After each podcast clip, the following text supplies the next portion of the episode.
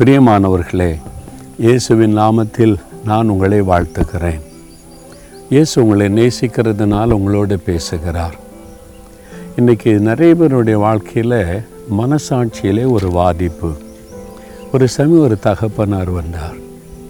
அவர் என்னை சந்திக்கும் போது சொன்னார் எனக்கு வயசாயிட்ட ஐயா.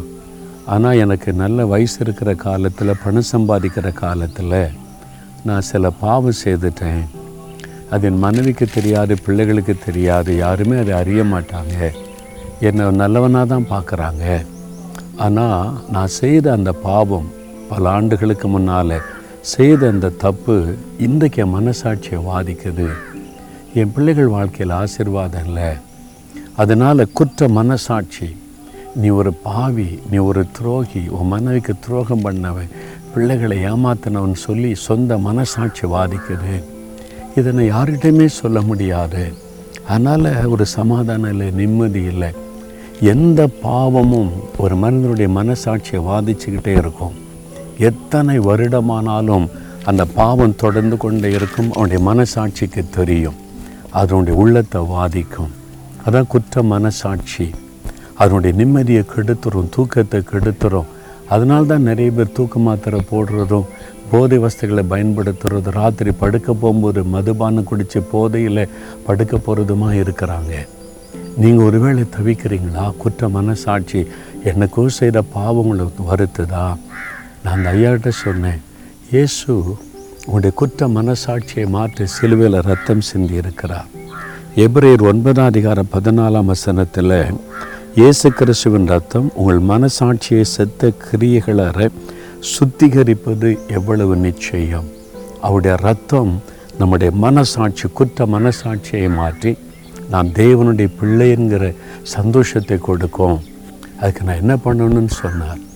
நீங்கள் அன்றைக்கு செய்கிற பாவத்தை இயேசுகிட்ட அறிக்கையிடுங்க அறிக்கை செய்யாத எந்த பாவமும் மனுஷனை தொடர்ந்து வந்துக்கிட்டே இருக்கும். அவனை வாதித்து கொண்டே இருக்கும். அது இயேசுவனிடத்தில் பாவத்தை மன்னிக்கிற அவரிடத்தில் அறிக்கை எடுத்துட்டா உடனே அவருடைய ரத்தத்தின் வல்லமை வெளிப்படும். குற்ற மனசாட்சி மாறிடும் என் கூட முழங்கால் போட்டார்.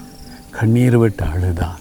நான் எவ்வளோ பெரிய பாவத்தை செய்துட்டு ஆண்டவரே என்னை மன்னிச்சிடுங்க. என் மனசாட்சியில் இருக்கிற அந்த குற்ற உணர்வை மாற்றுங்கன்னு அழுதா செபித்து முடித்து எழும்பும்போது முகத்தில் ஒரு பிரகாசம் அதுக்கு பிறகு நான் அவரை சந்தித்து சொன்னேன் இப்போ நான் ரொம்ப மகிழ்ச்சியாக இருக்கிறேன். அந்த சிந்தையே எனக்கு வருவதில்லை.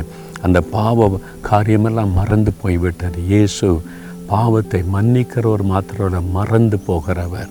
அவர் நம்முடைய பாவத்தை மன்னித்து மறந்து விடுகிறார். நீங்கள் போய் அவர்கிட்ட போய் ஆண்டவரே பத்து வருஷத்துக்கு முன்னால் இந்த பாவத்தை நான் செய்தேன்னு நீ திரும்ப சொன்னால் நீ என்ன பாவம் செய்த? நீ அப்படி ஒன்றும் செய்யலையே மகனே. இப்போ நீ என் பிள்ளை அப்படி தான் சொல்லுவார். அந்த குற்ற மனசாட்சி மாறிடும்.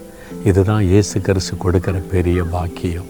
அது இயேசுடைய ரத்தத்தினால தான் கிடைக்கும். அதனால தான் அவர் சிலுவையில் ரத்தம் சிந்தி மறைத்தார் இன்றைக்கி அந்த மாதிரி ஏதோ ஒரு பாவம் உங்களுடைய மனசாட்சியை பாதிக்குதா இருதயத்தில் கை வைங்க. இயேசுவே இந்த குற்ற மனசாட்சியை கொடுத்து ஏதோ ஒரு பாவம் என்றைக்கும் செய்த பாவம் வாதித்து கொண்டே இருக்கிற இந்த மகனுக்கு இறங்கும் இந்த மகளுக்கு இறங்கும். உம்முடைய ரத்தத்தின் வல்லமையினால் இன்றைக்கு அந்த குற்ற மனசாட்சி போராட்டத்தில் இந்த விடுதலை உண்டாகட்டும். அந்த மனசாட்சி சுத்திகரிக்கப்படட்டும். அந்த பாவத்தை நீர் கிழக்குக்கு மேற்குக்கும் எவ்வளோ தூரமோ அவ்வளோ தூரமாய் விலக்கி போட்டு ஆசிர்வதிக்கிறதற்காய் ஸ்தோத்திரம். இன்றிலிருந்து அவனுடைய மனசாட்சியில் ஒரு மகிழ்ச்சி சந்தோஷம் உண்டாகட்டும். இயேசுவின் நாமத்தில் ஜெபிக்கிறோம் பிதாவை. ஆமேன் ஆமேன்.